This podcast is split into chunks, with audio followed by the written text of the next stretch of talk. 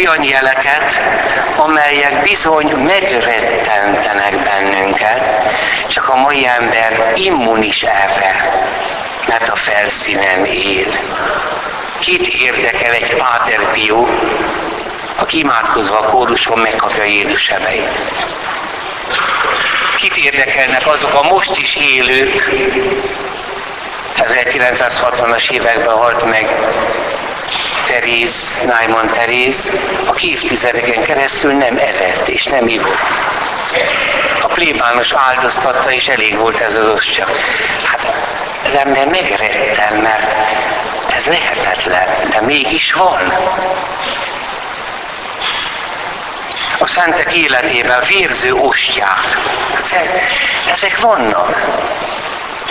Nagyon szeretem a lengyelek újságját, magyarul, magyarul meg lehet rendelni. Szeressétek egymást, fiataloknak írja. És nem, nem a fiatalok kedvét keresi, mert ez, ez a fajta pastoráció lenézése a fiatalnak. Amikor báli hangulatot csinálunk a misében, jól érezze magát. Hát minek tartjuk azt a fiatalt? Az is normális. Nem a bálba jött, hanem a templomba. Meg ha mindig azt akarjuk mondani neki itt, ami tetszik neki. Nem. Bizony ez az újság elindított egy nagy mozgalmat, a tiszta szívek mozgalmát. Fiúk és lányok, akik szerelmesek, leteszik a fogadalmat a szüzességre. A házasságig.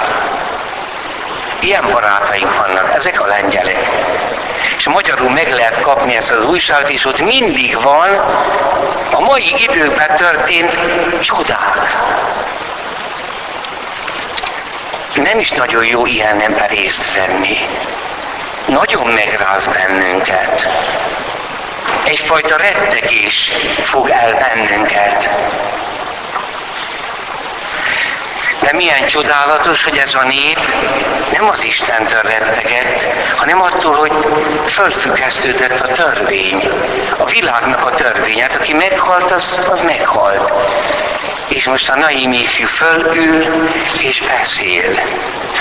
Ugyanígy van, amikor Jézus vizen járva közeledik az apostolokhoz. Hát a vizen nem lehet járni. De Jézus járt.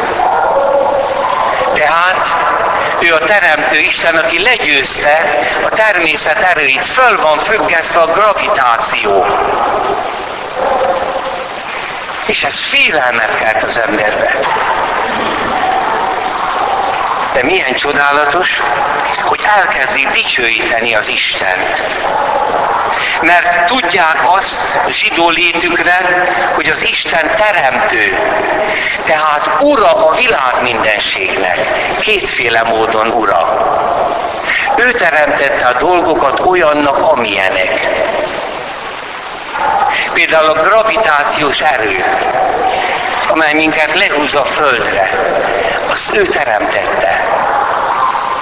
De amikor ezt legyőzi, nem egy szentel történt ez meg. Ferences rendben is volt ilyen. Új misét mondott. Az egyik Ferences testvér.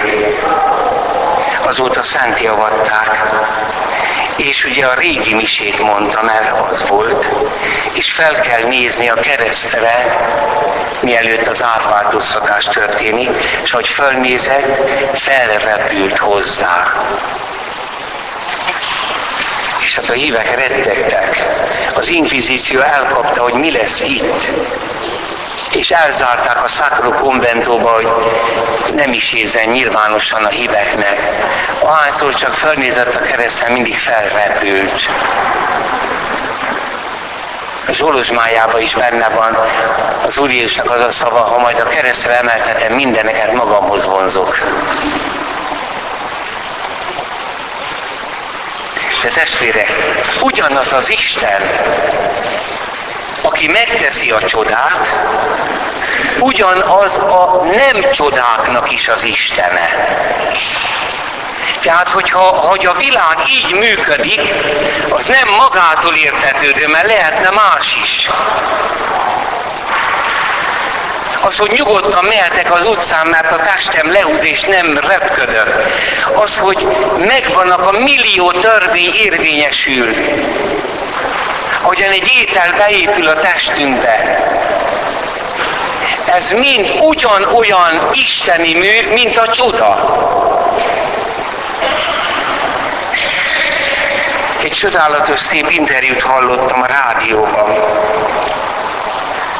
Egy pécsi fiatalember, most már született egy kis gyereke is, szép családi életet élet, hat évig volt külföldön, és a világ legelső agykutató laboratóriumát létrehozták, majd hazajött, mert igazi magyar ember. Tanulóként, de hazajövök, mert nem minden az a rohadt pénz. Itt is lehet boldogan élni, és itt is meg vagyunk fizetve. És a Pécsi laboratóriumban dolgozik, és csodákat mond az agyról. Őrületes mélységek vannak ott, törvények, amiket kutatnak. És a riporter asszony azt mondja, hogy és maga hí, Isten hívő? Hát nem. Azért néha elmegyek a templomba. De valaki ezt az egészet összerendezte. Ez a mondat, ez ettől a fiatal embertől lehet, hogy többet ér, mint hogy mi itt vagyunk a Szentmisén. Mert lehet, hogy senki nem tanította. És meglátja a világba ezt az összerendezést. Ez miért kisebb dolog, mint az, hogy egy halott föltámad? Hát a semminek kellene lenni, nem a valaminek. Miért van a világ? Miért nem a semmi van? És ez az izraelita nép, aki körülveszi ezt a föltámasztott fiút, megrendül, dicsőíti Istent. De dicsőíti ám a mindennapokért is. A korabeli életben látnak a szüzanyának egy napját, Szent Józsefet. Mindenre áldást mondtak, mindig dicsérték az Isten. Minden mozzanatukban az életüknek. Akkor is dicsérték Istent, amikor minden a rendjén megy. Mert ez a rend, ez az Istentől való. Mert a természet törvényei nem magától értetődők. A nem csoda, csoda.